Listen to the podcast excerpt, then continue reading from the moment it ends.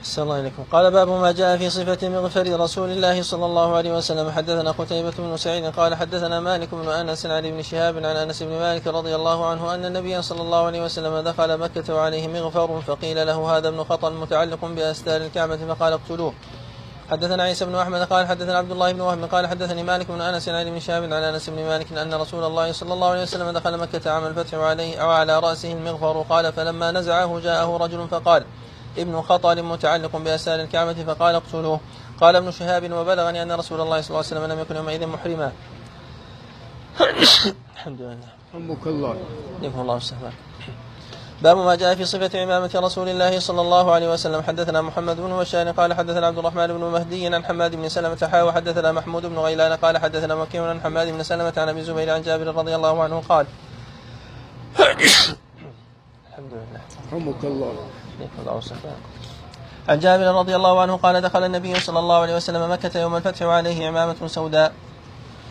حدثنا ابن أبي عمر قال حدثنا سفيان عن مساور الوراق عن جعفر بن عمرو بن حريث عن أبيه رضي الله عنه قال رأيت على رسول الله صلى الله عليه وسلم عمامة سوداء. حدثنا محمود بن غيلان ويوسف بن عيسى قال حدثنا وكيع عن مساور الوراق عن جعفر بن عمرو بن حريث عن أبيه رضي الله عنه أن النبي صلى الله عليه وسلم خطب الناس وعليه عمامة سوداء. حدثنا هارون بن إسحاق الهمداني قال حدثنا يحيى قال حدثنا يحيى بن محمد المدني عن عبد العزيز بن محمد عن عبد الله بن عمر عن نافع عن ابن عمر رضي الله عنهما قال كان النبي صلى الله عليه وسلم إذا اعتم سادل عمامته بين كتفيه قال نافع وكان ابن عمر يفعل ذلك. قال عبيد الله ورأيت القاسم بن محمد وسالم يفعلان ذلك. حدثنا يوسف بن عيسى قال حدثنا وكيع قال حدثنا أبو سليمان وهو عبد الله عبد الرحمن بن الغسيل عن عكرمة عن ابن عباس رضي الله عنهما أن النبي صلى الله عليه وسلم خطب الناس وعليه عصابة دسماء. باب ما جاء في صفة إزار رسول الله صلى الله عليه وسلم. حدثنا أحمد بن منيع قال حدثنا إسماعيل بن إبراهيم قال حدثنا أيوب عن حميد بن هلال عن أبي بردة قال أخرجت إلينا عائشة رضي الله عنها كساء ملبدا وإزارا غليظا فقالت قبض روح رسول الله صلى الله عليه وسلم في هذين. حدثنا محمود بن غيلان قال حدثنا أبو داود عن شعبة عن الأشعث بن سليم قال سمعت عمتي تحدث عن عمها رضي الله عنه قال بين أنا أمشي بالمدينة إذا إنسان خلفي يقول ارفع إزارك فإنه أتقى وأبقى فإذا هو رسول الله صلى الله عليه وسلم فقلت يا رسول الله إنما هي بردة ملحاء قال أما لك في أسوة فنظرت فإذا إزاره إلى نصف ساقيه حدثنا سويد بن نصر قال حدثنا عبد الله بن ابن المبارك عن موسى بن عبيدة عن ياس بن سلمة بن الأكوع عن أبيه قال كان عثمان بن عفان يأتزر إلى أصاف ساقيه وقال هكذا كانت إزرة صاحبي يعني النبي صلى الله عليه وسلم. حدثنا قتيبة بن سعيد قال حدثنا أبو الأحوص عن أبي إسحاق عن مسلم بن ندير عن حذيفة بن اليمان رضي الله عنه قال أخذ رسول الله صلى الله عليه وسلم بعضلة ساقي أو ساقه فقال هذا موضع الإزار فإن أبيت فأسفل فإن أبيت فلا حق للإزار في الكعبين. باب ما جاء في صفة. نعم قال رحمه الله تعالى باب ما جاء في صفة مغفر رسول الله صلى الله عليه وسلم.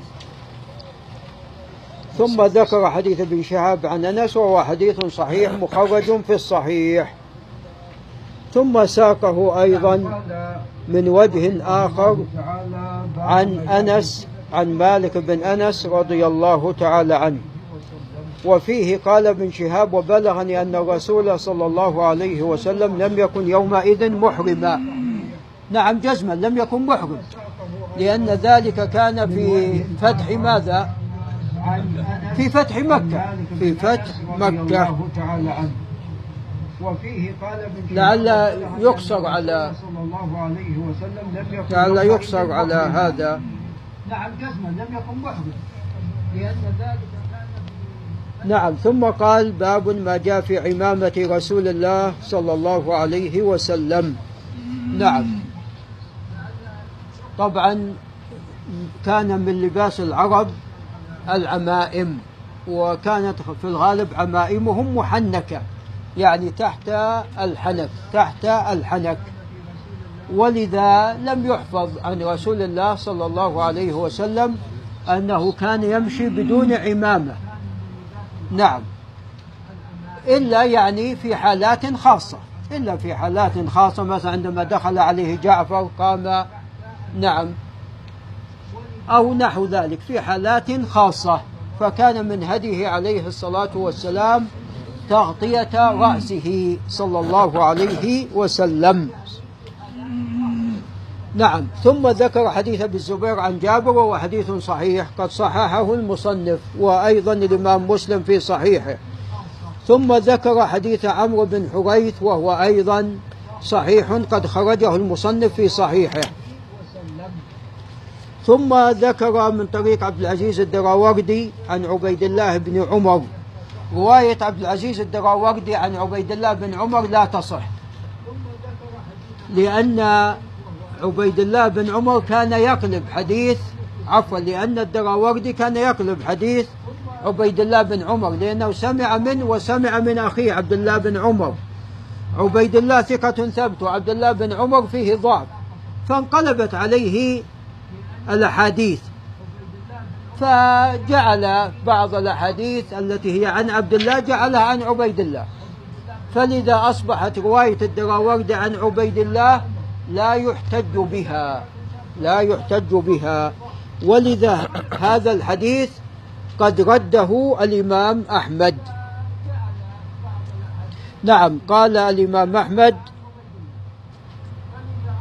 أنه عندما سئل عنه تبسم وأنكره وقال إنما هذا موقوف إنما هذا موقوف. فإذا هذا الخبر لا يصح.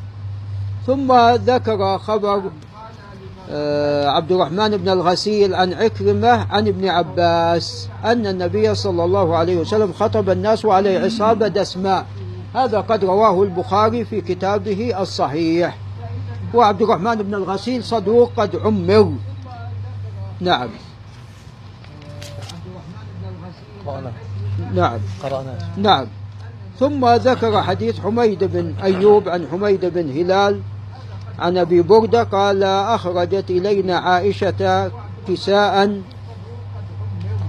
ملبدا. أخرجت إلينا عائشة كساء ملبدا وإزارا غليظا فقالت قبض روح رسول الله صلى الله عليه وسلم في هذين. نعم هذا إسناد صحيح.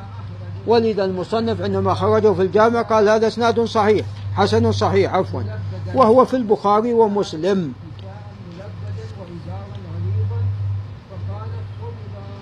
نعم ثم ذكر من طريق الأشعث بن سليم قال سمعت عمتي تحدث عن عمها. قال بين أنا أمشي بالمدينة. إذا إنسان خلفي يقول ارفع إزارك فإنه أتقى وأبقى. إلى آخر الحديث. هذا طبعا فيه عمته لا تعرف. فيه عمة الأشعث بن سليم لا تعرف. نعم وأما عمها فهو عبيد بن خالد المحاربي. نعم. ثم ذكر عن موسى بن عبيدة وهو لا يحتج به. عن إياس بن سلمة بن الأكوع وهو ثقة. عن أبيه سلمة بن الأكوع قال كان عثمان بن عفان يأتزر إلى أنصاف ساقيه. قال وهكذا كانت إزرة. إزرة صاحبي يعني النبي صلى الله عليه وسلم. وهذا لا يصح لأن فيه موسى بن عبيدة. ثم ذكر من طريق أبي إسحاق عن مسلم بن نذر بن نذير عن حذيفة بن اليمان. قال أخذ رسول الله صلى الله عليه وسلم بعضلة ساقي. قال هذا موضع الإزار. نعم هذا لا بأس بإسناده. نعم. الله عليكم قال باب ما جاء في صفة مشية رسول الله صلى الله عليه وسلم. حدثنا قتيبة بن سعيد قال حدثنا ابن لهيعة عن أبي يونس عن أبي هريرة رضي الله عنه قال ما رأيت شيئا أحسن من رسول الله صلى الله عليه وسلم كأن الشمس تجري في وجهه وما رأيت أحدا أسرى في مشيته من رسول الله صلى الله عليه وسلم كأنما الأرض تطوى له إنا لا نجهد أنفسنا وإنه لغير مقترب حدثنا علي بن حجر وغير واحد قالوا حدثنا عيسى بن يونس عن عمر بن عبد الله مولى غفرة قال أخبرنا إبراهيم بن محمد بن ولد علي بن أبي طالب قال كان علي رضي الله عنه إذا وصف رسول الله صلى الله عليه وسلم قال كان إذا مشى تقلع كأنما ينحط في صبابه. حدثنا سفيان بن وكيع قال حدثنا أبي عن المسعودي عن عثمان بن مسلم بن هرمز عن نافع بن جبير بن مطعم عن علي بن أبي طالب رضي الله عنه قال كان النبي صلى الله عليه وسلم إذا مشى تكفأ تكفؤا كأنما ينحط من صباب باب ما جاء في تقنع رسول الله صلى الله عليه وسلم. حدثنا يوسف بن عيسى قال حدثنا مكي قال حدثنا الربيع بن صبيح عن يزيد بن أبان عن أنس بن مالك رضي الله عنه قال كان رسول الله صلى الله عليه وسلم يكثر القناع كأن ثوبه ثوب زيات. أحسنت. نعم. طبعا حديث أبي هريرة في إسناده باللهيعة وهو لا يحتج به وإن كان باللهيعة قد اعتمد في روايته عن عن وإن كان قتيبة بن سعيد قد اعتمد في روايته عن ابن لهيعه على كتاب عبد الله بن المبارك. وابن المبارك سمع منه قديما ولكن ومع ذلك لا يحتج به. ولكن قد ذكر أن عمرو بن الحارث قد تابعه. ذكر أن عمرو بن الحارث قد تابع عبد الله بن لهيعة. نعم. فهذا الخبر لا بأس بإسناده. ثم ذكر حديث عمر مولى غفرة وقد تقدم أنه لا يصح وأن إسناده منقطع. ثم ذكر حديث جبير نافع بن جبير بن مطعم عن علي بن أبي طالب وتقدم أن عثمان بن مسلم بن هرمز لا يحتج به. ثم ذكر حديث يزيد بن أبان الرقاشي وقد تقدم وأن يزيد بن أبان متروك. نعم. باب ما جاء في جلسته صلى الله عليه وسلم. حدثنا عبد بن حميد قال حدثنا عفان بن مسلم قال حدثنا عبد الله بن حسان عن جدتيه عن قيلة بنت مخرمة رضي الله عنها أنها رأت رسول الله صلى الله عليه وسلم في المسجد وهو قاعد القرفصاء قالت فلما رأيت رسول الله صلى الله عليه وسلم المتخشع في الجلسة أرعدت من الفرق. حدثنا سعيد بن عبد الرحمن المخزومي وغير واحد قالوا حدثنا سفيان عن الزهري عن عباد بن تميم عن عمه رضي الله عنه أنه رأى النبي صلى الله عليه وسلم مستلقيا في المسجد واضعا إحدى رجليه على الأخرى. حدثنا سلمة بن شبيب قال حدثنا عبد الله بن إبراهيم المدني قال حدثنا إسحاق بن محمد الأنصاري عن ربيح بن عبد الرحمن بن أبي سعيد عن أبيه عن جده أبي سعيد الخدري رضي الله عنه قال كان كان رسول الله صلى الله عليه وسلم إذا جلس في المسجد احتبى بيديه. نعم طبعا حديث قيلة تقدم أنه لا يصح وأما وأما حديث الزهري عن عباد بن تميم عن عمه فهذا حديث صحيح وهو ثابت في الصحيح فقد خرجه الشيخان. ثم ذكر حديث ربيح بن عبد الرحمن وهو لا يحتج به. نعم عن أبيه عن جده أبي سعيد فهذا الخبر لا يصح هذا الخبر لا يصح. وإسحاق بن محمد الأنصاري الراوي عن ربيع أيضا لا يحتج به لا يحتج به ليس بالمشهور. بل عبد الله بن إبراهيم المدني متروك. فهذا الخبر لا يصح. نعم تفضل. أحسن عليكم. باب ما جاء في في تكأة رسول الله صلى الله عليه وسلم. حدثنا عباس بن محمد الدوري البغدادي قال حدثنا إسحاق بن منصور عن إسرائيل عن سماك بن حرب عن جابر بن سمرة رضي الله عنه قال رأيت رسول الله صلى الله عليه وسلم متكئا على وسادة على يساره. حدثنا حميد بن مسعدة قال حدثنا بشر بن المفضل قال حدثنا الجريري عن عبد الرحمن بن أبي بكرة عن أبيه رضي الله عنه قال قال رسول الله صلى الله عليه وسلم ألا أحدثكم بأكبر الكبائر قالوا بلى يا رسول الله. قال الإشراك بالله وعقوق الوالدين. قال وجلس رسول الله صلى الله عليه وسلم وكان متكئا. قال وشهادة الزور أو قول الزور. قال فما زال رسول الله صلى الله عليه وسلم يقولها حتى قلنا ليته سكت. حدثنا قتيبة بن سعيد قال حدثنا شريك عن علي بن الأقمر عن أبي جحيفة رضي الله عنه قال قال رسول الله صلى الله عليه وسلم أما أنا فلا آكل متكئا. حدثنا محمد بن بشار قال حدثنا عبد الرحمن بن مهدي قال حدثنا سفيان عن علي بن الأقمر قال سمعت أبا جحيفة رضي الله عنه يقول قال رسول الله صلى الله عليه وسلم لا آكل متكئا. حدثنا يوسف بن عيسى قال حدثنا وكيع قال حدثنا إسرائيل عن سماك بن حرب عن جابر بن سمرة رضي الله عنه قال رأيت النبي صلى الله عليه وسلم متكئا على وسادة قال أبو عيسى لم يذكر فيه وكيع على يساره وهكذا روى غير واحد عن إسرائيل نحو رواية وكيع ولا نعلم أحدا ذكر فيه على يساره إلا ما روى إسحاق بن منصور عن إسرائيل. نعم احسنت. طبعا ذكر حديث إسرائيل عن سماك بن حرب عن جابر بن سمرة وإسرائيل سمع منه أخيرا. ولذا قال أبو عيسى عندما رواه من طريق وكيع عن إسرائيل ولا شك أن يعني وكيع إمام حافظ قال لم يذكر وكيع على يسار على يساره. وهكذا روى غير واحد عن إسرائيل نحوه. نحو رواية وكيع ولا نعلم واحدا روى فيه على يساره إلا ما روى إسحاق بن منصور عن إسرائيل. طبعا إسحاق بن منصور السلمي صدوق ولكن وكيع أحفظ منه بكثير أحفظ منه بكثير. فرواية وكيع هي المقدمة. إذا الاتكاء ثابت لكن على يساره لم لم يثبت. نعم. ثم ذكر حديث الجريري عن عبد الرحمن بن أبي بكر عن أبيه وهو حديث صحيح ثابت في الصحيح. خرجه الشيخان. ثم ذكر حديث شريك عن علي بن الأقمر عن أبي جحيفة. قال عليه الصلاة والسلام أما أنا فلا آكل متكئا. هذا فيه شريك ولكن تابعه سفيان الثوري. فحديث أبي جحيفة حديث صحيح. إني لا آكل متكئا ولذا خرجه البخاري في الصحيح. نعم. وهذا يفيد كراهية الأكل متكئا. طبعا جاء عند الطبراني نهى عن الأكل متكئا. ولكن هذه الرواية غير محفوظة. حسنها الحافظ بن حجر في تخريج حديث الزمخشري أو في اختصاره لتخريج الزيلعي لأحاديث تفسير الزمخشري حسنها. ولكنها غير محفوظة. المحفوظ هو ما ثبت في الصحيح إني لا آكل متكئا.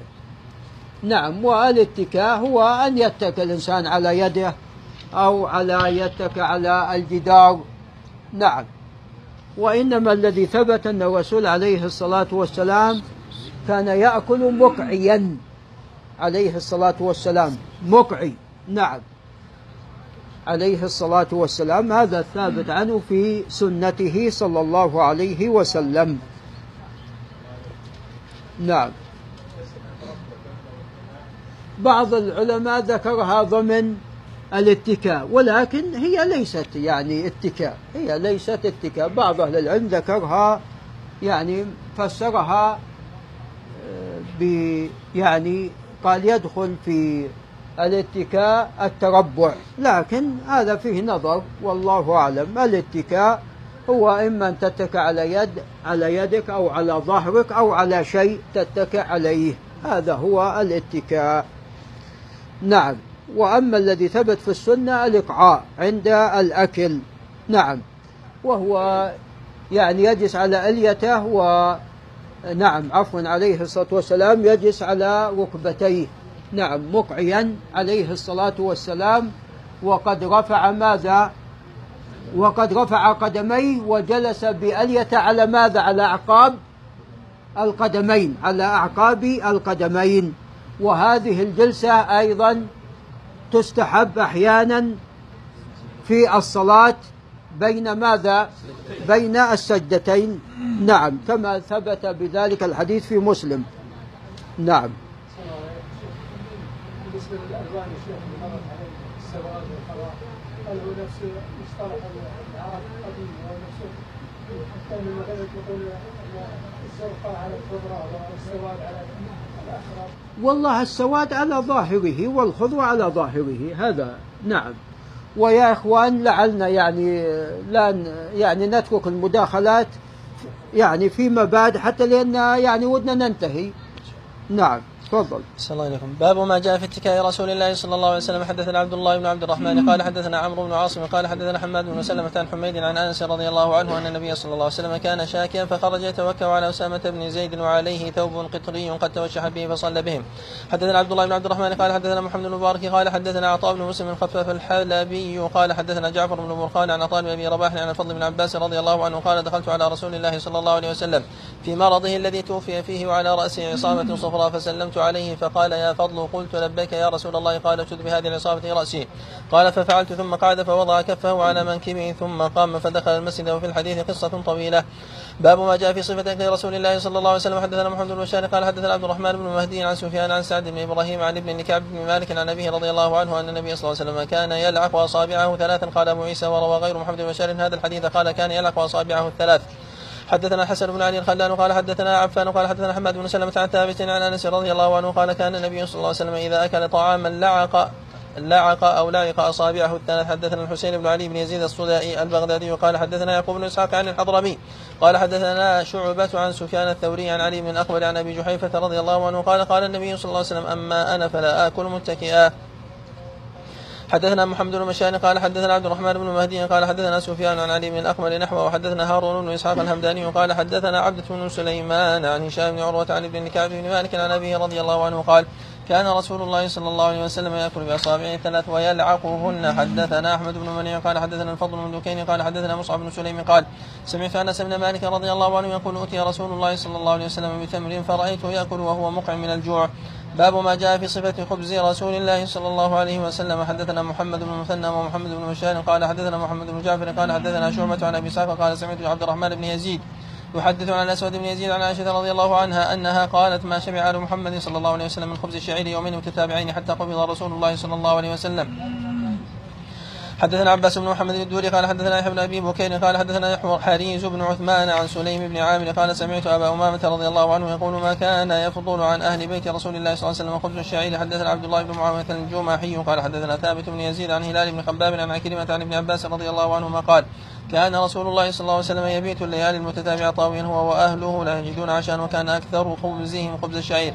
حدثنا عبد الله بن عبد الرحمن قال حدثنا عبيد الله بن عبد المجيد الحنفي قال حدثنا عبد الرحمن وهو ابن عبد الله بن دينار قال حدثنا أبو حازم عن سالم بن سعد أنه قيل له أكل رسول الله صلى الله عليه وسلم النقي قال يعني الحوارى أو الحوارى فقال سهل رضي الله عنه ما رأى رسول الله صلى الله عليه وسلم النقي حتى لقي الله عز وجل فقيل له هل كانت لكم مناقل على عهد رسول الله صلى الله عليه وسلم؟ قال ما كانت لنا مناقل. قيل كيف كنتم تصنعون بالشعير قال كنا ننفقه فيطير منه مطار ثم نعجنه. حدثنا محمد بن بشار قال حدثنا معاذ بن هشام قال حدثني أبي عن يونس عن قتادة عن أنس بن مالك رضي الله عنه قال ما أكل نبي الله صلى الله عليه وسلم على خوان ولا في سكرجة ولا خبز ولا خبز له مرقق. قال قلت لقتادة فعلى ما كانوا يأكلون؟ قال على هذه السفر حدثنا محمد بن بشار يونس قال محمد بن بشار يونس هذا الذي روى قتادة ويونس الإسكاف. حدثنا أحمد بن مريم قال حدثنا عباد بن عباد المهلبي عن مجالد عن الشعبي عن مسروق قال دخلت على عائشة رضي الله عنها فدعت لي بطعام وقالت ما أشبع من طعام فأشاء ان أبكي إلا بكيت. قال قلت لما قالت أذكر الحال التي فأرق عليها رسول الله صلى الله عليه وسلم الدنيا والله ما شبع من خبز ولحم مرتين في يوم. حدثنا محمود بن غيلان قال حدثنا أبو داود قال حدثنا شعبة عن أبي إسحاق قال سمعت عبد الرحمن بن يزيد يحدث عن أسود بن يزيد عن عائشة رضي الله عنها قالت ما شبع رسول الله صلى الله عليه وسلم من خبز الشعير يومين متتابعين حتى قبض. حدثنا عبد الله بن عبد الرحمن قال حدثنا عبد الله بن عمرو أبو معمر قال حدثنا عبد الوارث عن سعيد بن أبي عرومه عن قتادة عن أنس رضي الله عنه قال ما أكل رسول الله صلى الله عليه وسلم على خوار ولا أكل خبزا مرققا حتى مات. نكمل. أي نعم. باب ما جاء في صفة إدام رسول الله صلى الله عليه وسلم. حدثنا محمد بن سالم بن عسكري بن عبد الله بن عبد الرحمن قال حدثنا يحيى بن حسان قال حدثنا سليمان بن بلال عن هشام بن عروة عن أبيه عن عائشة رضي الله عنها أن رسول الله صلى الله عليه وسلم قال نعم الإدام الخل. قال عبد الله بن عبد الرحمن في حديثه نعم الأدم أو الإدام الخل. حدثنا قتيبة قال حدثنا أبو الأحوص عن سماك بن حرب قال سمعت نعمان بن بشير رضي الله عنه يقول ألستم في طعام وشراب ما شئتم؟ لقد رأيت نبيكم صلى الله عليه وسلم وما يجد من الدقن ما يملأ بطنه.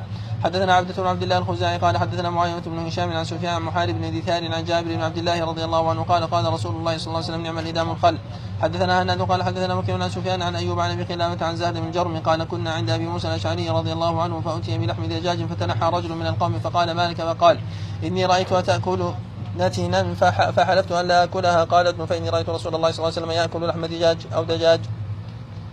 حدثنا الفضل بن سالم الأعرج البغدادي قال حدثنا إبراهيم بن عبد الرحمن بن مهدي عن إبراهيم بن عمر بن سفينة عن أبيه عن جدي رضي الله عنه قال أكلت مع رسول الله صلى الله عليه وسلم لحم حبارا حدثنا علي بن حجر قال حدثنا إسماعيل بن إبراهيم عن أيوب عن القاسم التميمي عن زهد بن الجرمي قال كنا عند أبي موسى الأشعري رضي الله عنه.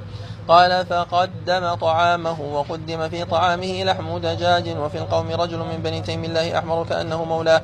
قال فلم يدن فقال له أبو موسى ادن فإني قد رأيت رسول الله صلى الله عليه وسلم أكل منه فقال إني رأيت يأكل شيئا فقدرته فحلفت الا أطعمه ابدا.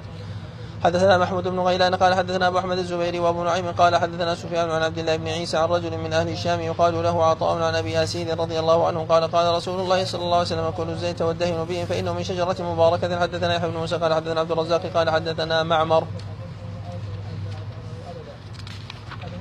عن زيد بن أسلم عن أبيه عن عمر بن الخطاب رضي الله عنه قال قال رسول الله صلى الله عليه وسلم كلوا الزيت والدهن به فإنه من شجرة مباركة. قال أبو عيسى وكان عبد الرزاق يضطرب في هذا الحديث فربما اسنده وربما أرسله. حدثنا السنجي وهو أبو داود سليمان بن عبد المروزي السنجي قال حدثنا عبد الرزاق عن معمر عن زيد بن أسلم عن أبيه عن النبي صلى الله عليه وسلم نحوه ولم يذكر فيه عن عمر. حدثنا محمد بن بشار قال حدثنا محمد بن جعفر بن عبد الرحمن بن مهدي قال حدثنا شعبة عن قتادة عن أنس بن مالك رضي الله عنه قال كان النبي صلى الله عليه وسلم يعجبه الدباء فأتي بطعام أو دعي له فجعلت أتتبعه فأضعه بين يديه لما أعلم أنه يحبه. حدثنا قتيبة بن سعيد قال حدثنا حفص بن غياث عن إسماعيل بن أبي خالد عن حكيم بن جابر عن أبيه رضي الله عنه قال دخلت على النبي صلى الله عليه وسلم فرأيت عنده دباء يقطع فقلت ما هذا؟ قال نكثر به طعامنا. قال أبو عيسى وجابر هذا وجابر بن طارق ويقال ابن أبي طارق وهو رجل من أصحاب رسول الله صلى الله عليه وسلم ولا يعرف له إلا هذا الحديث الواحد وأبو خالد اسمه سعد. حدثنا قتيبة بن سعيد عن مالك بن أنس عن إسحاق بن عبد الله بن أبي طلحة انه سمع أنس بن مالك رضي الله عنه يقول إن خياطا دعا رسول الله صلى الله عليه وسلم لطعام صنعه فقال أنس فذهبت مع رسول الله صلى الله عليه وسلم إلى ذلك الطعام فقرب إلى رسول الله صلى الله عليه وسلم خبزا من شعير ومرقا فيه دباء وقديد.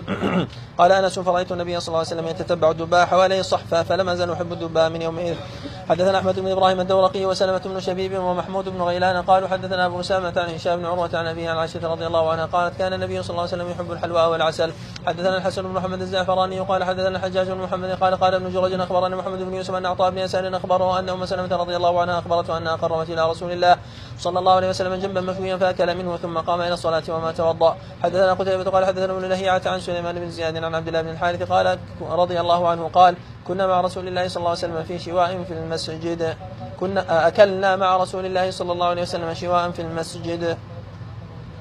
حدثنا محمود بن غيلان قال حدثنا وكيع قال حدثنا مسعر عن أبي صخرة جامع بن شداد عن المغيرة بن عبد الله عن المغيرة بن شعبة رضي الله عنه قال ضفت مع رسول الله صلى الله عليه وسلم ذات ليلة فأتي بجنب مشوي ثم أخذ الشفرة فجعل يحز فحز لي بها منه. قال فجاء بلال يؤذن بصلاته فألقى الشفرة فقال ما له تلمت يداه قال وكان شاربه قد وفى فقال له وقصه لك على سواك أو قص أو قصه على سواك. حدثنا واصل بن عبد الأعلى قال حدثنا محمد بن فضيل عن أبي حيان التيمي عن أبي زرعة عن أبي هريرة رضي الله عنه قال اتي النبي صلى الله عليه وسلم بلحم فرفع إليه الذراع وكانت تعجبه فنهس منها. حدثنا محمد بن بشار قال حدثنا أبو داود عن زهير بن محمد عن أبي إسحاق عن سعد بن عياض عن ابن مسعود رضي الله عنه قال كان النبي صلى الله عليه وسلم يعجبه الذراع قال وسم في الذراع وكان يرى أن اليهود سموه. حدثنا محمد بن بشار قال حدثنا مسلم بن إبراهيم قال حدثنا ابان بن يزيد عن قتادة عن شار بن حوشب عن أبي عبيد رضي الله عنه قال طبخت للنبي صلى الله عليه أو طبخت للنبي صلى الله عليه وسلم قدرا وقد كان يعجبه الذراع فناولته الذراع فقال ناولني الذراع فناولته ثم قال ناولني الذراع فقلت يا رسول الله وكم للشاة من ذراع فقال والذي نفسي بيده لو سكت لناولتني الذراع ما دعوت حدثنا الحسن بن محمد الزعفراني وقال حدثنا يحيى بن عباد عن فليح بن سليمان قال حدثني رجل من بني عباد يقال له عبد الوهاب بن يحيى بن عباد عن عبد الله بن زبير عن عائشة رضي الله عنها قالت ما كانت الذرة وحب اللحم إلى رسول الله صلى الله عليه وسلم ولكنه كان لا يجد اللحم إلا غبا وكان يعجل إليها أو يعجل إليها لأنها أعجلها نضج نضجا حدثنا محمود بن غيلان قال حدثنا أبو أحمد قال حدثنا مسلم قال سمعت شيخا من فهم قال سمعت عبد الله بن جعفر رضي الله عنه يقول سمعت رسول الله صلى الله عليه وسلم يقول إن أطيب اللحم لحم الله. حدثنا سفيان بن وكيع قال حدثنا زيد بن الحباب عن عبد الله بن المؤمل عن ابن أبي مليكة عن عائشة رضي الله عنها أن النبي صلى الله عليه وسلم قال نعم الإدام الخل. حدثنا أبو كريب محمد بن علاء قال حدثنا أبو بكر بن عياش عن ثابت بن أبي حمزة الثمالي عن شعبة عن أم هانئ رضي الله عنها قالت دخل علي النبي صلى الله عليه وسلم فقال أعندك شيء؟ فقلت لا إلا خبز يابس وخل. فقال هاتي ما أقفر بيت من أدم فيه خل. حدثنا محمد بن المثنى قال حدثنا محمد بن جعفر قال حدثنا شعبة عن عبد بن مرة عن مرة الهمداني عن أبي موسى الأشعري رضي الله عنه عن النبي صلى الله عليه وسلم قال فضل عائشة على النساء كفضل الثريد على سائر الطعام. حدثنا علي بن حجر قال حدثنا إسماعيل بن جعفر قال حدثنا عبد الله بن عبد الرحمن بن معمر الأنصاري أبو طوالة أنه سمع أنس بن مالك رضي الله عنه يقول قال رسول الله صلى الله عليه وسلم فضل عائشة على النساء كفضل الثريد على سائر الطعام. حدثنا قتيبة بن سعيد قال حدثنا عبد العزيز بن محمد عن سهيل بن أبي صالح عن عن أبي هريرة رضي الله عنه أنه رأى رسول الله صلى الله عليه وسلم توضأ من ثور أقط ثم رآه أكل من كتف شاة ثم صلى ولم يتوضأ. حدثنا ابن أبي عمر قال حدثنا سفيان بن عيينة عن وائل بن داود عن ابنه وهو بكر بن وائل عن الزهري عن أنس بن مالك رضي الله عنه قال أولم رسول الله صلى الله عليه وسلم على صفية رضي الله عنها بتمر وسويق. حدثنا الحسين بن محمد البصري قال حدثنا الفضيل بن سليمان قال حدثني فائد مولى عبيد الله بن علي بن أبي رافع مولى رسول الله صلى الله عليه وسلم قال حدثنا عبيد الله بن علي عن جدته سلمى أن الحسن بن علي وابن عباس وابن جعفر رضي الله عنهم أتوه فقالوا له أتوها فقالوا لها اصنعي لنا طعاما مما كان يعجب رسول الله صلى الله عليه وسلم ويحسن أكله. فقالت يا بني لا تشتهيه اليوم. فقال بل اصنعيه لنا. قال فقامت فأخذت شيئا من شعير فطحنت ثم جعلته في قدر وصبت عليه شيئا من زيت ودقت الفلفل والتوابل فقربته إليهم. فقالت هذا مما كان يعجب النبي صلى الله عليه وسلم ويحسن أكله. حدثنا محمود بن غيلان قال حدثنا أبو أحمد قال حدثنا سفيان عن الأسود بن قيس عن نبيح العنزي عن جابر بن عبد الله الأنصاري رضي الله عنه قال أتانا النبي صلى الله عليه وسلم في منزلنا فذبحنا له شاة فقال كأنهم علموا أنه أننا نحب اللحم وفي الحديث قصة. حدثنا ابن أبي عمر قال حدثنا سفيان قال حدثنا عبد الله بن محمد بن عقيل أنه سمع جابرا حاء وحدثنا سفيان حاء وقال سفيان حاء قال سفيان وحدثنا محمد بن المنكدر عن جابر رضي الله عنه قال خرج رسول الله صلى الله عليه وسلم وأنا معه. فدخل على امرأة من الأنصار فذبحت له شاة فأكل منها وأتته بقناع من رطب فأكل منها ثم توضأ للظهر وصلى صلى الله عليه وسلم ثم صرف. فأتته بعلالة من علالة شاة فأكل ثم صلى العصر ولم يتوضأ. حدثنا العباس بن محمد الدوري قال حدثنا يونس بن محمد قال حدثنا فليح بن سليمان عن عثمان بن عبد الرحمن عن يعقوب بن أبي يعقوب عن أم المنذر رضي الله عنها قال دخل علي رسول الله صلى الله عليه وسلم ومعه علي رضي الله عنه ولنا دوار معلقة فقالت فجعل رسول الله صلى الله عليه وسلم يأكل علي معه يأكل فقال رسول الله صلى الله عليه وسلم لعلي. ما هي علي فإنك ناقه قالت فجلس علي رضي الله عنه والنبي صلى الله عليه وسلم يأكل قالت فجعلت لهم سلقا وشعيرا فقال النبي صلى الله عليه وسلم يا علي من هذا فأصب فإنه أوفق لك. حدثنا محمود بن غيلان قال حدثنا بشر بن سري عن سفيان عن طلحة بن يحيى عن عائشة بنت طلحة عن عائشة أم المؤمنين رضي الله عنها قالت كان النبي صلى الله عليه وسلم يأتيني فيقول أعندك غداء؟ قالت فأقول لا. قالت فيقول إني صائم؟ قالت فأتاني يوما؟ فقلت يا رسول الله إنه أهديت لنا هدية. قال وما هي؟ قلت حيس. قال أما إني أصبحت صائما قالت ثم أكل. حدثنا عبد الله بن عبد الرحمن قال حدثنا عمر بن حفص بن غياث قال حدثنا أبي عن محمد بن أبي يحيى الاسلمي عن يزيد بن أبي أمية ابن أبي أمية الاعور عن يوسف بن عبد الله بن سلام قال رأيت رسول الله صلى الله عليه وسلم أخذ كسرة من خبز الشعير فوضع عليها تمرة وقال هذه إدام هذه وأكل.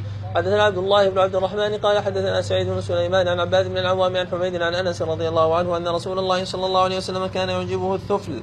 قال عبد الله يعني ما بقي من الطعام. نعم أحسنت.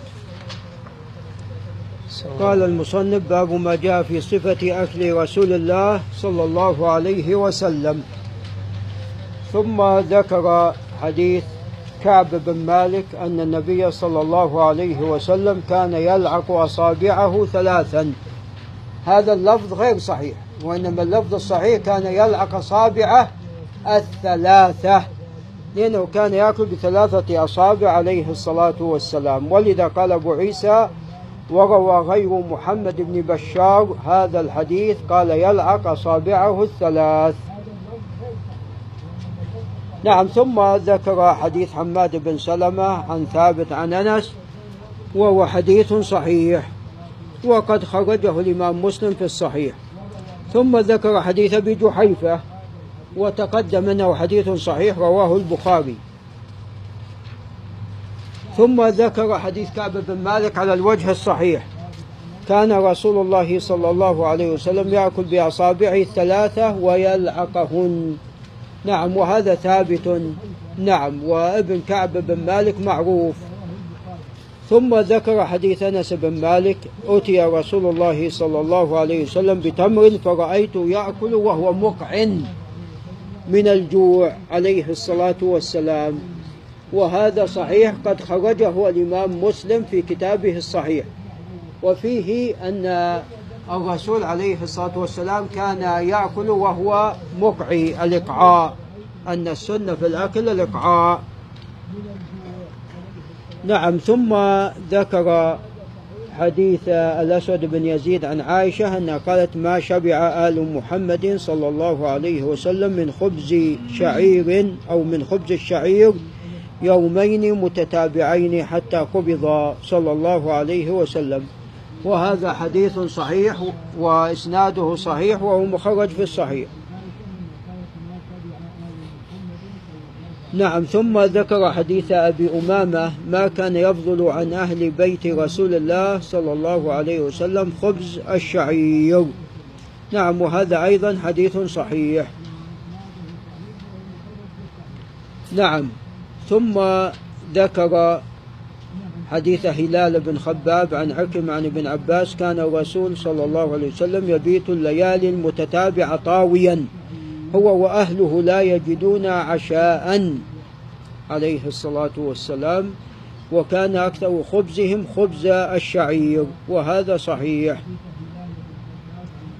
نعم ثم ذكر حديث أبي حازم عن سهل بن سعد أنه قيل له أكل رسول الله صلى الله عليه وسلم النقي يعني الحوار وهو الدقيق الأبيض نعم المنقى نعم. فقال سهل ما رأى رسول الله صلى الله عليه وسلم النقي حتى لقي الله عز وجل. وإنما كان أكثر خبزهم من ماذا؟ من الشعير. نعم. ثم قال له هل كانت لكم مناخل على عهد رسول الله عليه الصلاة والسلام؟ قال ما كانت لنا مناخل. قيل كيف كنتم تصنعون بالشعير؟ قال ننفخه فيطير منه مطار ثم نعجنه.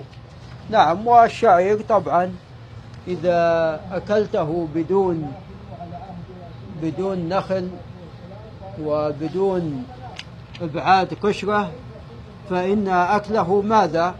صعب جدا. فإن أكله صعب جدا. أكله صعب جدا. ويعرف هذا من أكل من جرب ذلك فأكله صعب صعب جدا. فيحتاج إلى تنقية.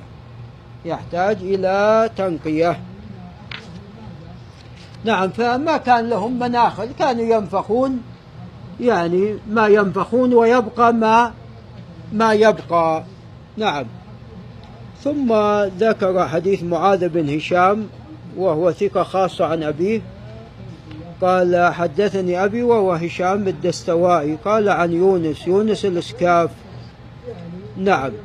وهو ثقة عن قتادة عن أنس. نعم. هذا الخبر خبر صحيح. نعم.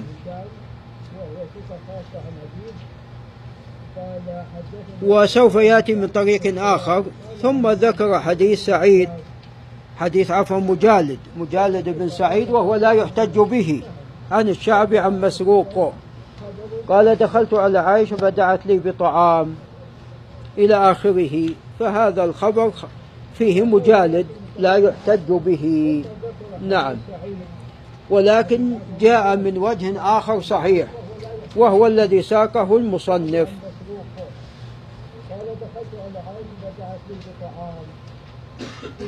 قالت ما شبع رسول الله صلى الله عليه وسلم من خبز الشعير يومين متتابعين حتى قبض صلى الله عليه وسلم. ثم ذكر ثم ذكر حديث سعيد بن أبي عروبة السابق. لكن من من روايه عفوا ذكر حديث قتادة السابق لكن من رواية عبد الوارث بن سعيد وهو ثقة ثبت عن سعيد بن أبي عروبة عن قتادة عن أنس. قال ما أكل رسول الله صلى الله عليه وسلم على خوان. نعم. ولا أكل خبزا مرققا حتى مات عليه الصلاة والسلام. نعم. والخوان يعني شيء يوضع عليه الطعام وماذا؟ ويؤكل عليه. وإنما كان يأكل على الأرض على السفرة عليه الصلاة والسلام.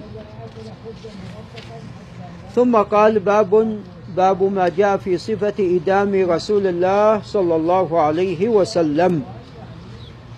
فذكر حديث عائشة نعم الإدام الخل. وهو حديث صحيح وقد خرجه أصل الحديث في الصحيحين لكن هالطريق في مسلم. نعم.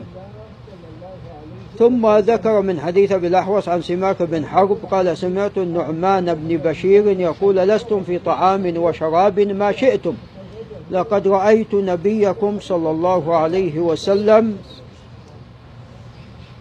وهو نعم وما يجد من الدقل ما يملأ بطنه الدقل رديء التمر رديء التمر. والحديث صحيح. قد قال خرج المصنف في كتاب الجامع وقال صحيح. وأيضا قد خرجه الإمام مسلم في كتابه الصحيح.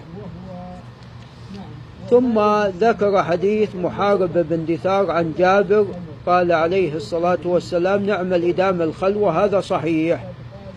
ثم ذكر حديث أبي موسى الأشعري. نعم وفيه أن الرسول عليه الصلاة والسلام كان يأكل لحم الدجاج وهذا صحيح وهو ثابت في الصحيح. ثم ذكر من طريق إبراهيم بن عبد الرحمن بن مهدي قال عن إبراهيم بن عمر بن سفينة قال عن أبيه قال عن جده قال أكلت لحم أكلت مع رسول الله صلى الله عليه وسلم لحم حبارا وهذا لم يثبت هذا إسناد غريب وفيه من يجهل حاله. نعم ثم ذكر حديث أبي موسى وتقدم أنه حديث صحيح. ثم ذكر عن عبد الله بن عيسى عن رجل من أهل الشام يقال له عطاء عن أبي, س... عن أبي أسيد. قال قال رسول الله صلى الله عليه وسلم كلوا الزيت وادهنوا به فإنه من شجرة مباركة. هذا لا يصح هذا لا يصح. ولكن يكفينا ما جاء في ماذا؟ في القرآن العظيم. عن زيت ماذا؟ عن شجرة عن شجرة الزيتون وأنها شجرة مباركة. ثم ذكر حديث عمر بن الخطاب كل الزيت وادهنوا به وادهنوا به فإنه من شجرة مباركة. وهذا لا يصح هذا معلول. نعم. قال أبو عيسى وعبد الرزاق كان يضطرب في هذا الحديث فربما أسنده وربما أرسله. ثم قال حدثنا السندي وهو أبو داود سليمان بن معبد وهو ثقة. قال حدثنا عبد الرزاق عن معمر عن زيد بن, بن أسلم عن أبيه عن النبي صلى الله عليه وسلم. هذا مرسل ولا غير مرسل؟ مرسل. فمرات يسنده عبد الرزاق ومرات يرسله وكان يحدث به قديما مرسلا. فهذا الخبر لا يصح.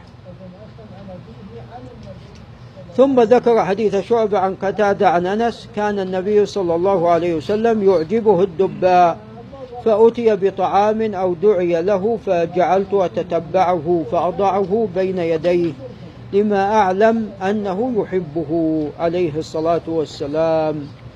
وهذا خبر صحيح.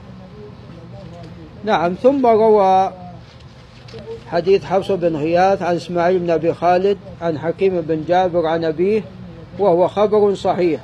قال دخلت على النبي صلى الله عليه وسلم فرأيت عنده دبان يقطع يقطع. فقلت ما هذا؟ قال نكثر به طعامنا.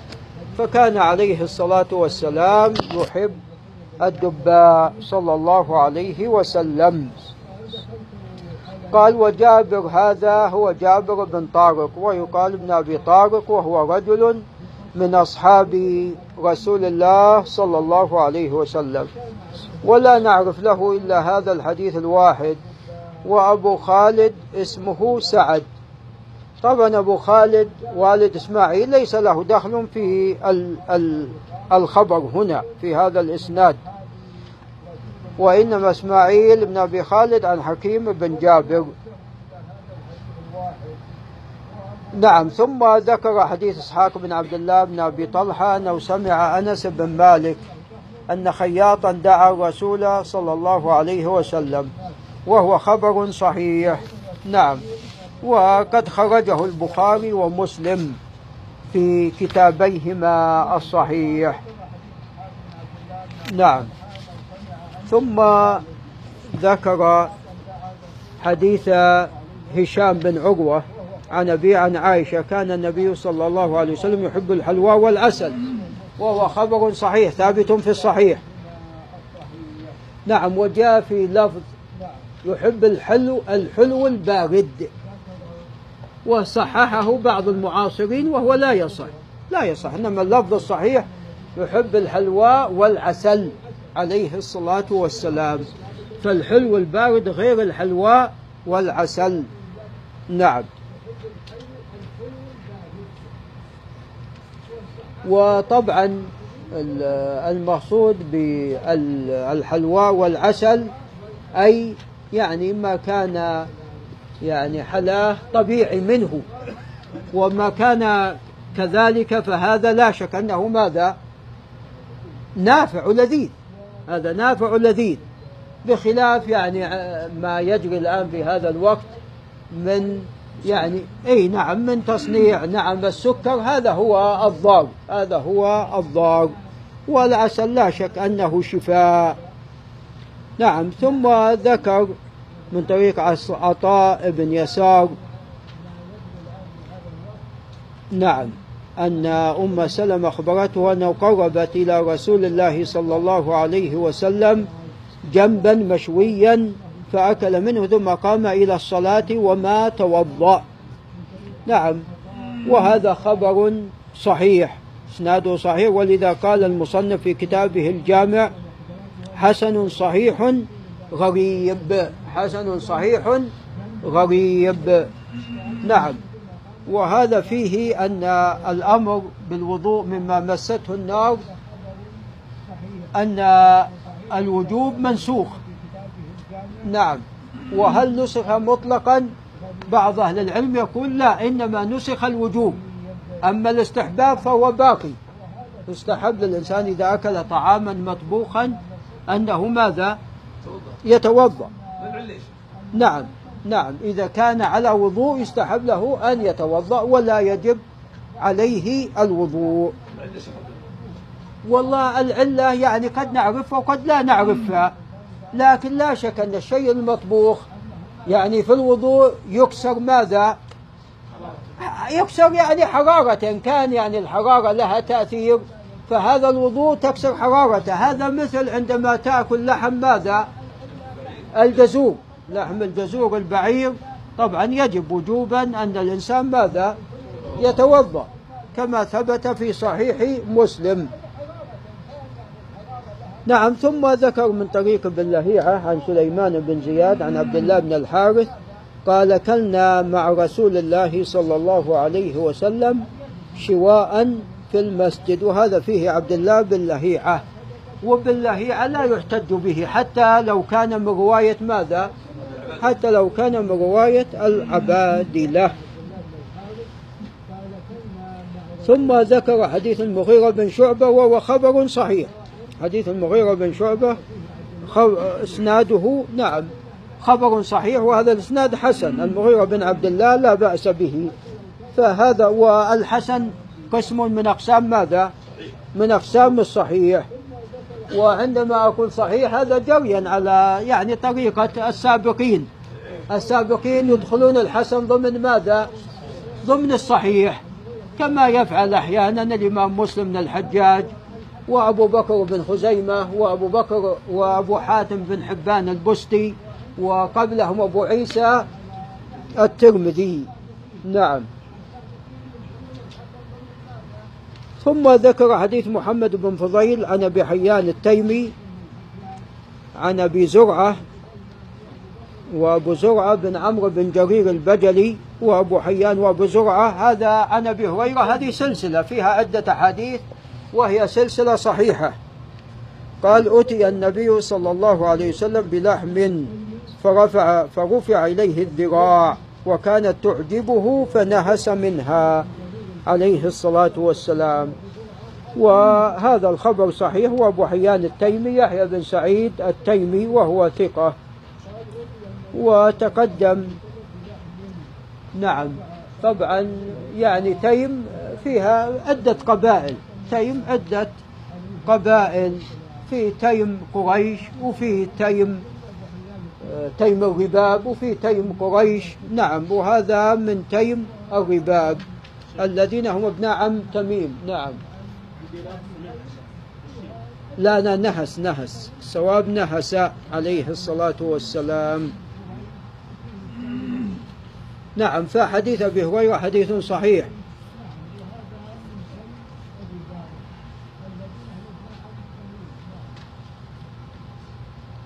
نعم ثم قال حدثنا محمد بن بشار قال حدثنا أبو داود الطيالسي. قال حدثنا أبو داود وهو الطيالسي.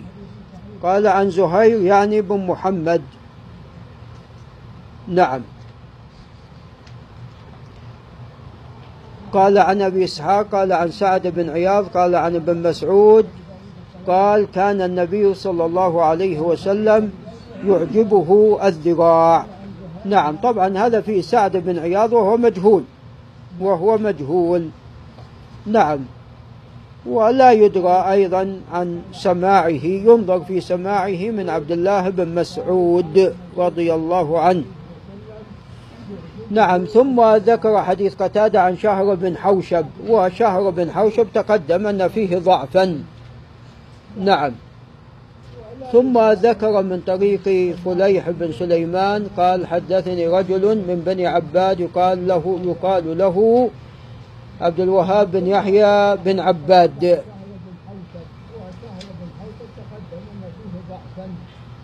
نعم. وعبد الوهاب بن يحيى بن عباد ثقة. عن عبد الله بن الزبير عن عائشة قالت ما كانت الذراع أحب اللحم إلى رسول الله صلى الله عليه وسلم ولكنه كان لا يجد اللحم إلا غبا وكان يعجل إليها لأنها أعجلها أعجلها نضجا. نعم طبعا. يعني هذا فيه فليح بن سليمان.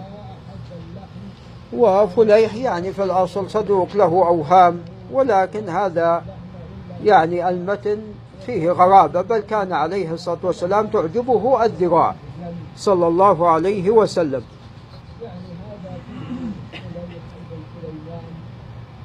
ثم ذكر حديث مسعر قال سمعت شيخا من فهم وهي قبيلة من قبائل العرب معروفة إلى الآن. قال سمعت عبد الله بن جعفر المهم هذا فيه الرجل المبهم الذي لم يسمى فهو مجهول. ثم ذكر حديث عبد الله بن المؤمل وهو لا يحتج به. عن ابن أبي مليكة عن عائشة أن النبي صلى الله عليه وسلم قال نعم الإدام الخل هذا الإسناد لا يصح ولكن المتن صحيح ولا غير صحيح؟ صحيح. ثم ذكر عن ثابت أبي حمزة الثمالي وهو لا يحتج به عن الشعبي الإمام عن أم هانه، الشعبي لم يثبت سماعا من أم هانه فهذا الخبر لا يصح. ثم ذكر عن حديث أبي موسى الأشعري عن النبي صلى الله عليه وسلم قال فضل عائشة على النساء كفضل الثريد على سائر الطعام. وهذا الخبر صحيح وهو ثابت في الصحيح.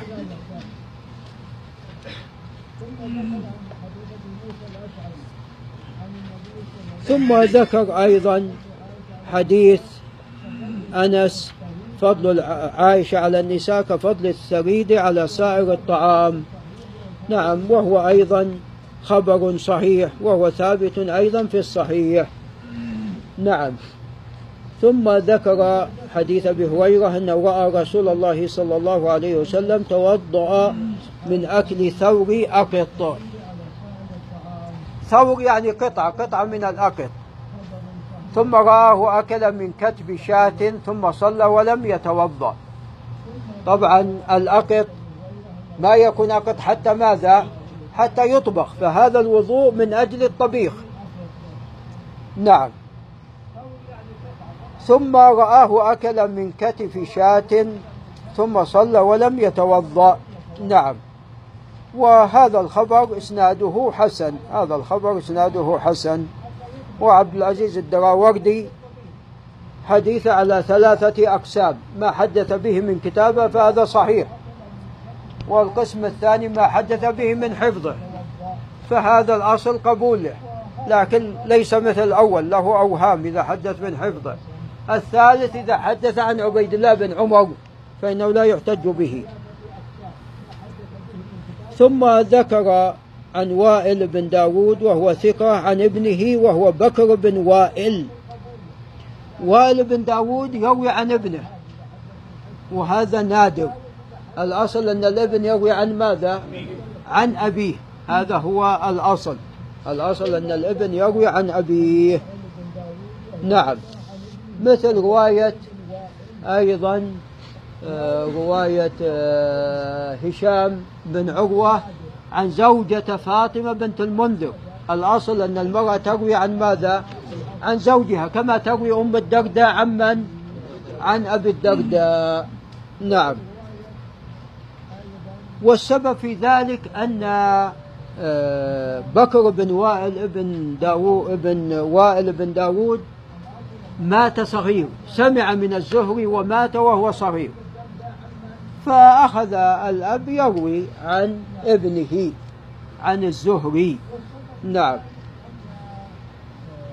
وقيل أنه يروي عن كتابه الذي كتبه عن الزهري ومر بن عيينة أتى إلى داود أتى إلى وائل ابن داود والد بكر وأمره أن يخرج له كتاب ابنه فروى عنه حديثا.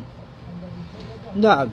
قال عن الزهري عن أنس أولم رسول الله صلى الله عليه وسلم على صفية بتمر وسويق. نعم. وهذا الخبر خبر صحيح. ثم ذكر حديث الحسن بن علي وبن عباس وبن جعفر فقالوا لها اصنعي لنا طعاما هذا الخبر لا يصح هذا الخبر لا يصح. نعم. ثم ذكر حديث نبيح العنزي عن جابر بن عبد الله وهو خبر صحيح وإسناده صحيح. وأبو أحمد ال- الذي في الإسناد هو أبو أحمد الزبيري وهو ثقة وسفيان هو الثوري وهو ثقة إمام والأسود بن قيس أيضا.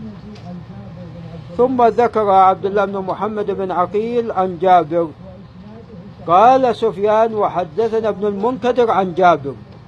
إذا ابن المنكدر قد تابع من؟ تابع ابن عقيل فالخبر صحيح ابن عقيل فيه ضعف لكن قد توبع من قبل محمد بن المنكدر وهو ثقة إمام. قال خرج رسول الله صلى الله عليه وسلم وأنا معه يعني جابر يقول. فدخل على امرأة من الأنصار فذبحت لهم شاة فأكل منها وأتته بقناع من رطب بإناء فيه رطب فأكل منه. ثم توضأ للظهر صلى الله عليه وسلم ثم انصرف فأتته بعلالة من علالة الشاة من بقايا الشاة. فأكل ثم صلى العصر ولم يتوضأ. فهذا دليل من قال إن الوضوء من من مسته مما مسته النار مستحب. لماذا ليس بمنسوخ؟ لأن ليس فيه لا تتوضأ وإنما فيه من فعل ما توضأ مرة توضأ ومرة ما توضأ عليه الصلاة والسلام. فدل هذا على أن الأمر ليس على الوجوب وإنما على ماذا؟ على الاستحباب. نعم وكما تقدم حديث جابر من طريق ابن المنكدر حديث صحيح. ثم ذكر حديث أم المنذر قالت دخل علي رسول الله صلى الله عليه وسلم ومعه علي ولنا دوال معلقة قالت فجعل رسول الله صلى الله عليه وسلم يأكل وعلي معه. نعم هذا طبعا خرجه المصنف في كتاب الجامع وقال حسن غريب لا نعرفه إلا من حديث فليح. ففليح يعني الأصل أنه حسن الحديث. خرج له البخاري في الصحيح ولكن انتقى من حديثه ولا ما انتقى؟ انتقى. وأما هذا الحديث فأبو عيسى توقف عن صحته. قال لا نعرف إلا من حديث فليح. ثم ذكر حديث عائشة بن طلحة عن عائشة أم المؤمنين وقد خرجه الإمام مسلم في صحيحه. وفيه أنه لا بأس الإنسان أن يصوم بعد إن لم ينوي بعد إن لم يكن ناويا للصيام. وهذا في صيام ماذا؟ التطوع النفل. ثم ذكر حديث يوسف بن عبد الله بن سلام قال رأيت النبي صلى الله عليه وسلم أخذ كسرة من خبز الشعير. هذا لا يصح لأن فيه يزيد بن أبي أمية الأعور وهو لا يعرف وهو لا يعرف. ويوسف كان صغيرا والله أعلم على عهد رسول الله صلى الله عليه وسلم. نعم.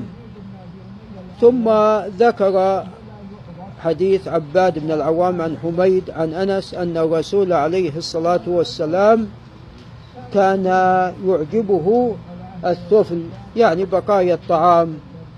وهذا لا يصح. هذا لا يصح.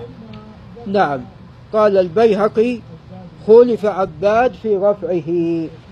وإنما الصواب ما رواه طبعا حماد ووهيب عن حميد عن أنس. قال كان حب الطعام إلى عمر رضي الله عنه. يعني هو موقوف على من؟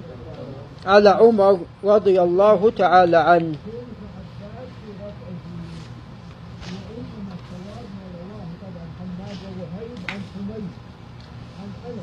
يعني في اقتراح لعل نصل إلى 200 ونقف. لعل نصل إلى 200 ونقف. نعم تفضل. صلى الله عليكم. باب ما جاء في صفة وضوء رسول الله صلى الله عليه وسلم عند الطعام. حدثنا أحمد بن منيع قال حدثنا إسماعيل بن إبراهيم عن أيوب عن عن ابن أبي مليكة عن ابن عباس رضي الله عنهما أن رسول الله صلى الله عليه وسلم خرج من الخلاء فقدم إليه الطعام فقال ولا نأتيك بوضوء؟ قال إنما أمرت بالوضوء إذا قمت إلى الصلاة.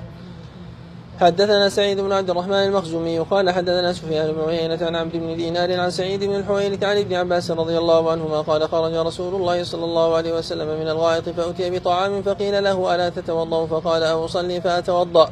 حدثنا يحيى بن موسى قال حدثنا عبد الله بن نمير قال حدثنا قيس بن الربيع حا وحدثنا قتيبة قال حدثنا عبد الكريم الجرجاني عن قيس بن الربيع عن أبي هاشم عن زاذان عن سلمان رضي الله عنه قال قرأت في التوراة أن بركة الطعام الوضوء بعده الوضوء بعده. فذكرت ذلك للنبي صلى الله عليه وسلم وأخبرته بما قرأت في التوراة فقال رسول الله صلى الله عليه وسلم بركة الطعام الوضوء قبله والوضوء بعده. باب ما جاء في قول رسول الله صلى الله عليه وسلم قبل الطعام وبعد ما يفرغ منه. حدثنا قتيبة بن سعيد قال حدثنا ابن لهيعة عن يزيد بن أبي حبيب عن راشد بن جندل اليافعي عن حبيب بن أوس عن أبي أيوب الأنصاري رضي الله عنه قال كنا عند النبي صلى الله عليه وسلم يوما فقدم إليه طعام فلم ارى طعاما كان أعظم بركة منه أول ما أكلنا ولا أقل بركة منه في آخره. قلنا يا رسول الله كيف هذا؟ قال إنا ذكرنا اسم الله حين أكلنا ثم قعد من أكل ولم يسم الله تعالى فأكل معه الشيطان. حدثنا يحيى بن موسى قال حدثنا أبو داود قال حدثنا هشام بن الدستوائي عن بديل العقيلي عن عبد الله بن عبيد بن عمير عن أم كلثوم عن عائشة رضي الله عنها قالت قال رسول الله صلى الله عليه وسلم إذا أكل أحدكم فنسي أن يذكر الله تعالى على طعامه فليقل بسم الله أوله وآخره. حدثنا عبد الله بن صباح الهاشمي البصري قال حدثنا عبد الله عن معمر عن هشام بن عروة عن أبيه عن عمر بن أبي سلمة رضي الله عنه أنه دخل على رسول الله صلى الله عليه وسلم وعنده طعام فقال ابن يا بني فسم الله تعالى وكل بيمينك وكل مما يليك. حدثنا محمود بن غيلان قال حدثنا أبو أحمد الزبيري قال حدثنا سفيان الثوري عن أبي هاشم عن إسماعيل بن رياح عن أبيه رياح بن عبيدة عن أبي سعيد الخدري رضي الله عنه قال كان رسول الله صلى الله عليه وسلم إذا فرغ من طعامه قال الحمد لله الذي أطعمنا وسقانا وجعلنا مسلمين. حدثنا محمد بن مشان قال حدثنا يحيى بن سعيد قال حدثنا ثور بن يزيد قال أخبرنا خالد بن معدان عن أبي امامه رضي الله عنه قال كان رسول الله صلى الله عليه وسلم إذا رفعت المائدة من بين يديه يقول الحمد لله حمدا كثيرا طيبا مباركا فيه غير مودع ولا مستغنى عنه ربنا. حدثنا أبو بكر محمد بن ابا قال حدثنا مكي قال أخبرنا هشام بن دستوائي عن بديل بن ميسرة المقيل عن عبد الله بن عبيد بن عمير عن أم كلثوم عن عائشة رضي الله عنها قالت كان النبي صلى الله عليه وسلم يأكل الطعام في ستة من اصحابه فجاء اعرابي فأكله بلقمتين فقال رسول الله صلى الله عليه وسلم لو سمى لكفاكم. حدثنا هناد ومحمود بن غيلان قال حدثنا أبو أسامة عن زكريا بن أبي زائده عن سعيد بن أبي برده عن أنس بن مالك رضي الله عنه قال قال رسول الله صلى الله عليه وسلم إن الله لا يرضى عن العبد أن يأكل الأكلة فيحمده عليها أو يشرب الشربة فيحمده عليها. باب ما جاء في قدح رسول الله صلى الله عليه وسلم حدثنا الحسين بن الأسود البغدادي قال حدثنا عمرو بن محمد قال حدثنا عيسى بن طهمان عن ثابت قال أخرج إلينا أنس بن مالك قدح خشب غليظا مضببا بحديد فقال يا ثابت هذا قدح النبي صلى الله عليه وسلم. حدثنا عبد الله بن عبد الرحمن قال أبانا عمرو بن عاصم قال أبانا حماد بن سلمة قال أبانا حميد وثابت عن أنس رضي الله عنه قال لقد سقيت رسول الله صلى الله عليه وسلم بهذا القدح الشراب كله الماء والنبيذ والعسل واللبن. باب ما جاء في صفة فاكهة رسول الله صلى الله عليه وسلم. حدثنا إسماعيل بن موسى الفزاري قال حدثنا إبراهيم بن سعد قال عن أبيه عن عبد الله بن جعفر رضي الله عنه قال كان النبي صلى الله عليه وسلم يأكل القثاء بالرطب. حدثنا عبدة بن عبد الله الخزاعي المصري قال حدثنا معاوية بن هشام عن سفيان عن هشام بن عروة عن أبي عن عائشة رضي الله عنها أن النبي صلى الله عليه وسلم كان يأكل البطيخ بالرطب. حدثنا إبراهيم بن يعقوب قال حدثنا وهب بن جرير قال حدثنا أبي قال سمعت حميدا أو قال حدثني حميد قال وهب وكان صديقا له عن أنس بن مالك رضي الله عنه قال رأيت رسول الله صلى الله عليه وسلم يجمع بين الخربز والرطب. حدثنا محمد بن يحيى قال حدثنا محمد بن عبد العزيز الرملي قال حدثنا عبد الله بن يزيد بن الصلت عن محمد بن إسحاق عن يزيد بن رومان عن عروة عن عائشة رضي الله عنها أن النبي صلى الله عليه وسلم كان البطيخ بالرطب. حدثنا قتيبة بن سعيد عن مالك بن أنس حا وحدثنا إسحاق بن موسى قال حدثنا معن قال حدثنا مالك عن سعيد بن أبي صالح عن أبيه عن أبي هريرة رضي الله عنه قال كان كان الناس إذا رأوا أول الثمر جاءوا به إلى رسول الله صلى الله عليه وسلم فإذا أخذه رسول الله صلى الله عليه وسلم قال اللهم بارك لنا في ثمارنا وبارك لنا في مدينتنا. وبارك لنا في صاعنا وفي مدنا. اللهم إن إبراهيم عبدك وخليلك ونبيك وإني عبدك ونبيك وإنه دعاك لمكة وإني أدعوك للمدينة بمثل ما دعاك به لمكة ومثله معه. قال ثم يدعو أصغر وليد يراه فيعطيه ذلك الثمر. الحمد لله. رحمك الله. يهديك الله والسلام حدثنا محمد بن حميد الرازي قال حدثنا إبراهيم بن المختار عن محمد بن إسحاق عن أبي عبيدة بن محمد بن عمار بن ياسر عن الربيع بنت معوذ بن عفراء قالت بعثني معاذ بن عفراء بقيناع من رطب وعليه أجر. الحمد لله. الله. بقناع من رطب وعليه أجر من قثاء من قثاء زغب. وكان النبي صلى الله عليه وسلم يحب القثاء فأتيته به وعنده حلية قد قدمت عليه من البحرين فملأ يده منها فأعطاني. حدثنا علي بن حجر قال حدثنا شريك عن عبد الله بن محمد بن عقيل عن الربيع بنت معوذ بن عفراء رضي الله عنها قالت أتيت النبي صلى الله عليه وسلم بقناع من رطب وأجر زغب فأعطاني ملء كفه حليا أو قالت ذهبا. نعم أحسنت.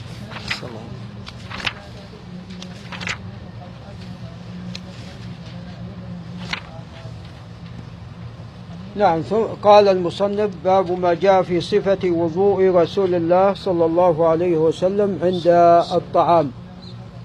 ذكر حديث من عباس وهو صحيح رجاله كلهم ثقات. وقوله عليه الصلاة والسلام إنما أمرت بالوضوء إذا قمت إلى الصلاة. يعني لعله والله أعلم أن المقصود يعني لا يجب الوضوء هنا إلا عند القيام ماذا؟ إلى الصلاة. لكن لا يعني استحباب ماذا؟ الوضوء. وذلك لثبوت حديث لا يحافظ على الوضوء إلا مؤمن. نعم ثم ساق حديث ابن عباس من طريق أخرى وهي صحيحة أيضا. نعم. قال خرج رسول الله صلى الله عليه وسلم من الغائط فأتي بطعام فقيل له ألا تتوضأ؟ فقال أصلي فأتوضأ. نعم. ثم ذكر حديث قيس بن ربيع وهو لا يحتج به. فحديث سلمان هذا حديث ضعيف. نعم. وكذا الذي بعده. قال باب ما جاء في قول رسول الله صلى الله عليه وسلم قبل الطعام وبعد ما يفرغ منه أو يفرغ منه. ساق خبرا من طريق بالله أو بالله لا يحتج به وإن كان من رواية قتيبة وتقدم أن قتيبة وإن كان يعني في روايته إنما في رواية عن بالله إنما كتب من كتاب ابن المبارك. فصارت روايته أقوى لكن لا يحتج ببالله مطلقا. ثم فيه راشد بن جندل اليافعي وهو لا يعرف وحبيب بن أوس أيضا ولا يدرى والله أعلم عن سماع عن أبي أيوب. فهذا خبر لا يصح. ثم ذكر حديث أم كلثوم وهذا الحديث يعني حديث محفوظ ورجاله كلهم ثقات.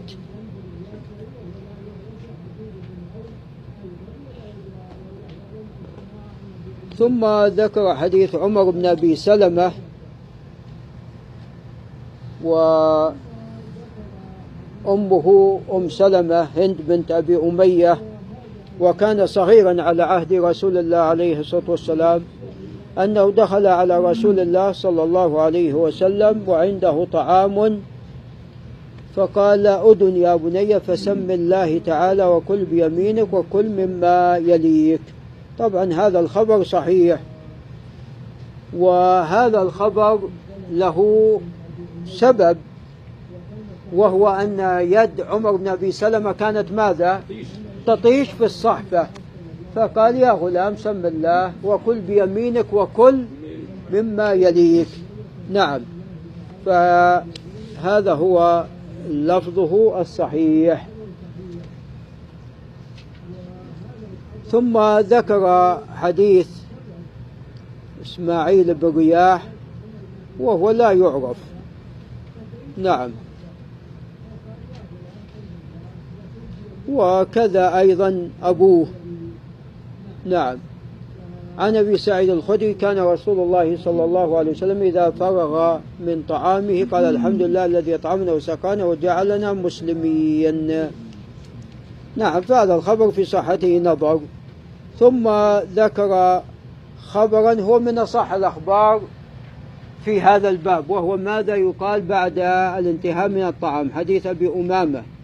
وقد خرجه البخاري أيضا. كان رسول الله صلى الله عليه وسلم إذا رفعت المائدة من بين يديه يقول الحمد لله حمدا كثيرا طيبا مباركا فيه غير مودع ولا مستغنى عنه ربنا.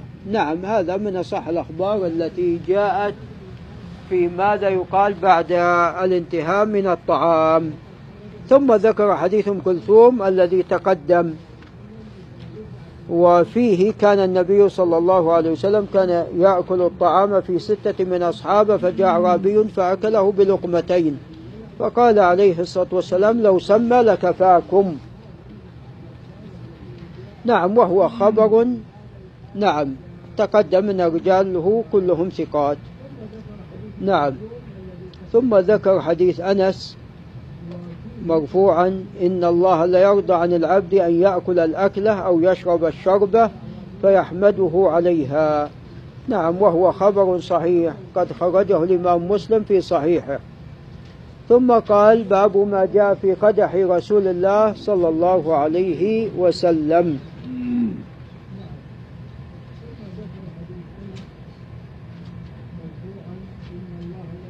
عن ساقهم طريق عيسى بن طهمان عن ثابت قال أخرج إلينا أنس بن مالك قدح خشب غليظ قدح خشب غليظا مضببا بحديد. فقال يا ثابت هذا قدح رسول الله صلى الله عليه وسلم. نعم طبعا هذا الخبر أصله صحيح وهو في الخبر الذي بعده. والخبر الذي بعده أصح. قال أنس لقد سقيت رسول الله صلى الله عليه وسلم بهذا القدح الشراب كله الماء والنبيذ والعسل واللبن. نعم. ثم قال باب ما جاء في فاكهة رسول الله صلى الله عليه وسلم.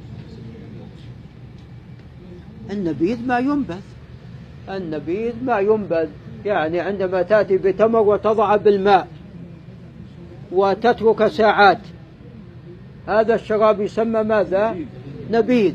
أو تأتي بالزبيب وتضع بالماء لمدة ساعات أو أكثر قبل أن يقذف طبعا بالزبد.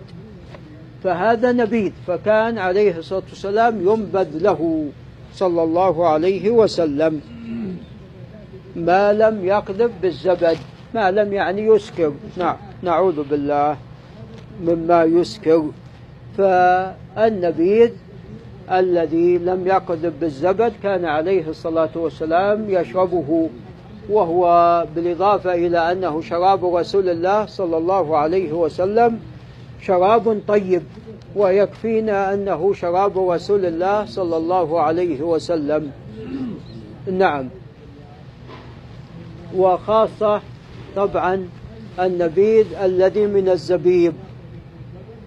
نعم. ولعل لابن طارق يعني يصلح هذا النبيذ فهو شراب طيب وقد كان أحد الإخوة يصنع لنا هذا الشراب وكان شراب طيب ويكفينا سيدنا وإمامنا ونبينا ورسولنا عليه الصلاة والسلام أنه كان يشربه عليه الصلاة والسلام. نعم. ثم قال باب ما جاء في فاكهة رسول الله صلى الله عليه وسلم. قال نعم كان النبي صلى الله عليه وسلم يأكل القثاء بالرطب يقول عبد الله بن جعفر بن أبي طالب. عبد الله بن جعفر بن أبي طالب وقد ولد في الحبشة. عبد الله بن جعفر رضي الله عنه وعن أبيه. وكان من أكرم الناس في زمنه كأبيه كان كريما. أي جعفر رضي الله عنه وابنه أيضا. نعم. قال كان النبي صلى الله عليه وسلم يأكل القثاب بالرطب وهذا خبر صحيح. وقد خرجه الشيخان. والقثاء معروف هو الذي يسمى في بعض الأماكن طرح طروح. نعم جمعه طروح وهو بارد. والرطب ماذا؟ حار. فيكسر حرارة هذا ببرودة ببرودة هذا. نعم ثم ذكر حديث معاوية بن هشام عن سفيان بن عيينة عن هشام بن عروة عن أبيه عن عائشة أن النبي صلى الله عليه وسلم كان يأكل البطيخ بالرطب. نعم وهذا خبر صحيح. ثم أيضا ذكر حديث حميد أو قال حدثني حميد قال وهب وكان صديقا له. نعم يعني أن حميد كان صديقا لأبيه جرير بن حازم.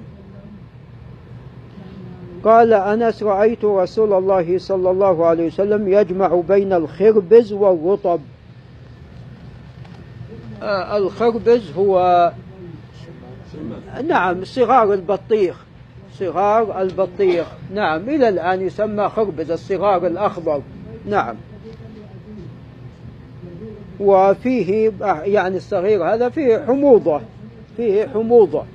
ولذا الحموضة تذهب بماذا؟ بحلاوة الرطب. بحلاوة الرطب. نعم. ثم ذكر خبرا عن عائشة أن النبي صلى الله عليه وسلم أكل البطيخ بالرطب. وهذا الخبر قد تقدم أن متنه صحيح. وأما الطريق إي نعم نعم. يجمع هذا مع ذاك. نعم وأما الاسناد الذي معنا فمحمد بن عبد العزيز الرملي وعبد الله بن يزيد بن الصلت. نعم. يعني لا يحتج فيهما. نعم. ولكن المتن تقدم أنه صحيح. ثم ذكر حديث معا بن عيسى القزاز وهو ثقة. وقد رواه أيضا عن قتيبة بن سعيد الترمذي. فهذا الخبر رواه الترمذي نعم عن قتيبة عن مالك وعن إسحاق بن موسى وهو الخطمي ثقة عن معا معا بن عيسى القزاز عن مالك فكلاهما روياه عن مالك. عن سهيل بن أبي صالح عن أبي عن أبي هريرة قال كان الناس إذا رأوا أول الثمر جاءوا به إلى رسول الله صلى الله عليه وسلم. نعم يستبشرون إذا أول ما ينزل الثمر يستبشرون بنزوله. فيأتون به إلى الرسول عليه الصلاة والسلام فكان يدعو. يقول اللهم بارك اللهم بارك لنا في ثمرنا وبارك لنا في مدينتنا وبارك لنا في صاعنا وفي مدنا. اللهم إن إبراهيم عبدك وخليلك ونبيك وإني عبدك ونبيك وإنه دعاك لمكة وأنا أدعوك للمدينة بمثل ما دعاك به لمكة ومثله معه. وفي رواية ومثليه معه. في رواية مثليه معه. قال ثم يدعو أصغر وليد يراه فيعطيه ذلك الثمر. هذا خبر صحيح. وهو من علامات نبوة رسول الله صلى الله عليه وسلم. وإلى الآن البركة في المدينة موجودة ولا غير موجودة؟ إلى الآن موجودة. إلى الآن البركة في المدينة لمن عاش في المدينة يجدون البركة في طعامهم. يجدون البركة في طعامهم. نعم لدعوة رسول الله صلى الله عليه وسلم. فهذا من علامات نبوته صلى الله عليه وسلم. ومما يرد به على الملاحدة الزنادقة اللي وجدوا في هذا العصر يطعنون في السنة أن حديث كثيرة قد وقعت كما ماذا؟ كما أخبر عليه الصلاة والسلام أو كما دعا تحققت دعوة رسول الله صلى الله عليه وسلم. فالواقع أيضا غير الإسناد ويكفينا نحن الإسناد يكفينا الإسناد. والإسناد لو عقل لو عقلوا أصح من الواقع. وإن كان الواقع شاهد بعينك لكن هذه أسانيد تلتقي تنتهي برسول الله صلى الله عليه وسلم. والرسول عليه الصلاة والسلام لا ينطق عن الهوى وإنما هو وحي يوحى من قبل الله عز وجل. فلا شك في صحة هذه الأخبار. لكن هؤلاء اللي يطعنون الله عز وجل قد قد طمس على عقولهم وعلى ماذا؟ وعلى, وعلى قلوبهم. نعوذ بالله من ذلك. نعوذ بالله من ذلك. نسأل الله أن يثبتنا على دينه وأن يرينا الحق حقا ويرزقنا اتباعه ويرينا الباطل باطلا ويرزقنا اجتنابه. ثم ذكر المصنف حديثان في كلا الإسنادين ضعف. في كلا الإسنادين ضعف. ولكن والله أعلم أحدهما ماذا يقوي الآخر وهو أن الربيع بنت معوذ ابن عفراء قالت أتيت النبي صلى الله عليه وسلم بقناع من رطب والذي بعثها من؟ والدها. نعم. أو عمها. نعم عمها لأنها هي بنت معوذ. معوذ ومعاذ أخوان. معوذ ومعاذ أخوان. فبعثها عمها بذلك. نعم وكلاهما معاذ ومعوذ من الصحابة وربيع أيضا صحابية. قالت أتيت النبي صلى الله عليه وسلم بقناع من رطب وأجر زغب. وهو صغار القثة فأعطاني ملء كفه حليا عليه الصلاة والسلام أو, أو قالت ذهبا نعم هذا طبعا فيه شريك. والأول يعني من طريق محمد بن حميد الرازي. لكن لعل طبعا إبراهيم المختار أيضا متكلم فيه. إبراهيم المختار متكلم فيه. لكن لعل الإسنادين أحدهما ماذا؟ يقوي الآخر ولعل نقف عند هنا.